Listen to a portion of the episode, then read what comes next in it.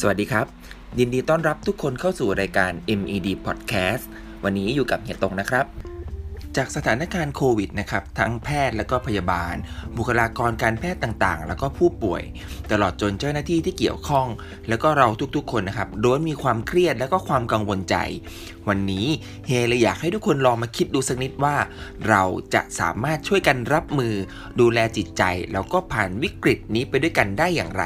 กับการจัดการความเครียดเพื่อรับมือกับโควิด -19 อย่างถูกวิธีตามที่จิตแพทย์แนะนำกันครับ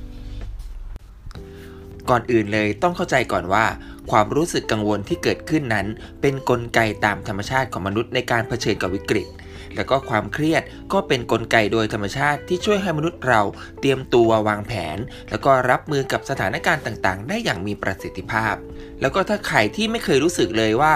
เครียดหรือว่ากังวลในการติดเชื้อ ไม่สนใจในการปฏิบัติตาม หรือว่าไม่ฟังการประกาศจากรัฐบาล กลุ่มนี้ถือว่ามีความผิดปกติ แล้วก็อาจจะนำพาไปสู่ความเสี่ยงต่างๆ มากมายทั้งต่อตนเองแล้วก็ผู้อื่น ดังนั้นนะครับ การที่เรารู้สึกเครียด กังวล กลัว ตื่นตระหนกนั้น ถือว่าถูกต้องแล้วแล้วควรจะเป็นแบบนั้นเพื่อที่จะทำให้เราทุกคนได้ขนขวายหาความรู้ หาข้อมูลมาประกอบการตัดสินใจ และก็มีการวางแผนเตรียมการอย่างถูกวิธี โดยวันนี้ครับ เราจะมาดูกันว่าสาเหตุอะไรบ้างที่ผู้ป่วยมาพบจิตแพทย์จากสถานการณ์โควิดกันบ้างหนึ่งเลยก็คือการกลัวการติดเชื้อ ซึ่งอาจจะเกิดจากความรู้สึกหวาดระแวงคนรอบข้าง คนใกล้ตัว หรือแม้แต่คนที่ดูปกติที่สุด แข็งแรงร่าเริงดี ก็สามารถกลายเป็นผู้ติดเชื้อแบบไม่มีอาการ แล้วก็แพร่เชื้อได้อย่างโดยง่าย ต้องระแวดระวังแม้กระทั่งตัวเอง พอเรามีอาการไอแห้งๆ คัดจมูก ก็เริ่มมิตกจริตไม่แน่ใจว่า เรานั้นไปรับเชื้อมาแล้วหรือเปล่า หรือจะต้องไปตรวจหาเชื้อเพิ่มเติมหรือไม่ 2. สถานการณ์นั้นเปลี่ยนแปลงทุกวัน มีผู้ติดเชื้อเพิ่มมากขึ้น นโยบายรัฐบาลปรับเปลี่ยนได้ตามสถานการณ์เกือบทุกวัน วันนี้อาจจะทำงานได้เป็นปกติ แต่ในวันพรุ่งนี้ที่ทำงานของเราอาจจะถูกปิด หรือในบางกรณีบางคนติดตั้งแอปพลิเคชัน ติดตามข่าวสารเกือบทุก ๆ ชั่วโมง หรือมีการแจ้งเตือนทุกครั้งที่มีรายงานผู้ติดเชื้อเพิ่มขึ้น นั่นอาจจะทำให้เราตื่นตระหนกมากขึ้นเกินไปนั่นเองครับ ข้อที่ 3 กังวลในทุกๆ เรื่อง นอกจากการกลัวติดเชื้อโควิด -19 แล้ว ยังมีความกังวลในเรื่องต่างๆ เช่น การตกงาน การปิดโรงงาน การปรับลดจำนวนพนักงาน ปิดโรงเรียนเป็นต้นทำให้เกิดความกังวลในการใช้ชีวิต ความเครียดจากการติดตามข่าวรายวันแบบนี้ อาจจะกลายเป็นขยะที่สะสมในร่างกายของเราโดยไม่รู้ตัว 4. ไม่รู้ว่าสถานการณ์นี้จะจบลงอย่างไร สิ่งที่ทำให้ทุกคนเครียดมากที่สุดก็คือ การที่เราไม่รู้เลยว่า สถานการณ์นี้จะเนิ่นนานอีกสักเท่าไหร่ มีบางคนพยากรณ์ว่า การระบาดครั้งนี้อาจจะยาวนานจะถึงปีหน้า หรือว่าเศรษฐกิจอาจจะได้รับผลกระทบที่ยาวกว่านี้ ปัจจุบันเราไม่สามารถรู้ได้เลยว่าเหตุการณ์จะแย่ลงอีกสักเท่าไหร่ เราเดินทางมาถึงจุดสูงสุดของการระบาดแล้วหรือยังดังนั้นครับ หากเรามีอาการคล้ายๆ ข้างต้นแล้ว หรือว่าสงสัย สิ่งที่เราต้องทำอย่างแรกเลยก็คือ การรับมือกับสถานการณ์อย่างเข้าใจ โดยเรานั้นอย่าทำให้สถานการณ์นั้นเลวร้ายลง ซึ่งความเครียดระยะยาว อาจทำให้เกิดภาวะท้อถอยหมดหวังนำไปสู่การตัดสินใจที่ผิดพลาดได้ง่าย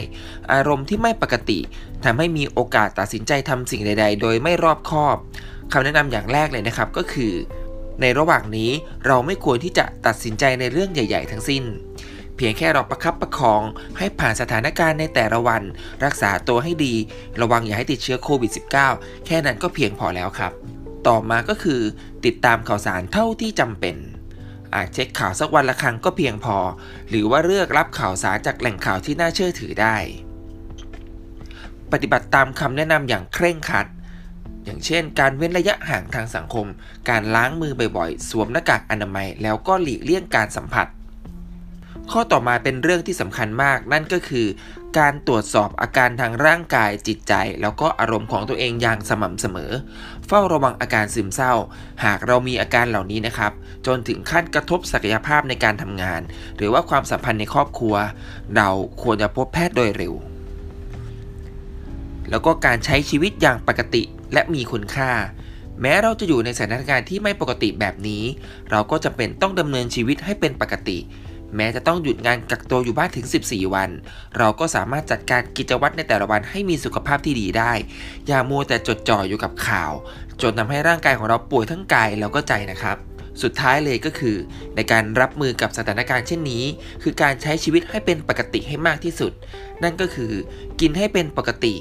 ทำอาหารแบบง่ายๆ หรือว่าจะสั่งแบบ Delivery ดูก็ได้นะครับ พยายามรับประทานอาหารที่มีประโยชน์แล้วก็หลากหลาย การนอนให้เป็นปกติ เพราะว่าการนอนหลับพักผ่อนให้เพียงพอ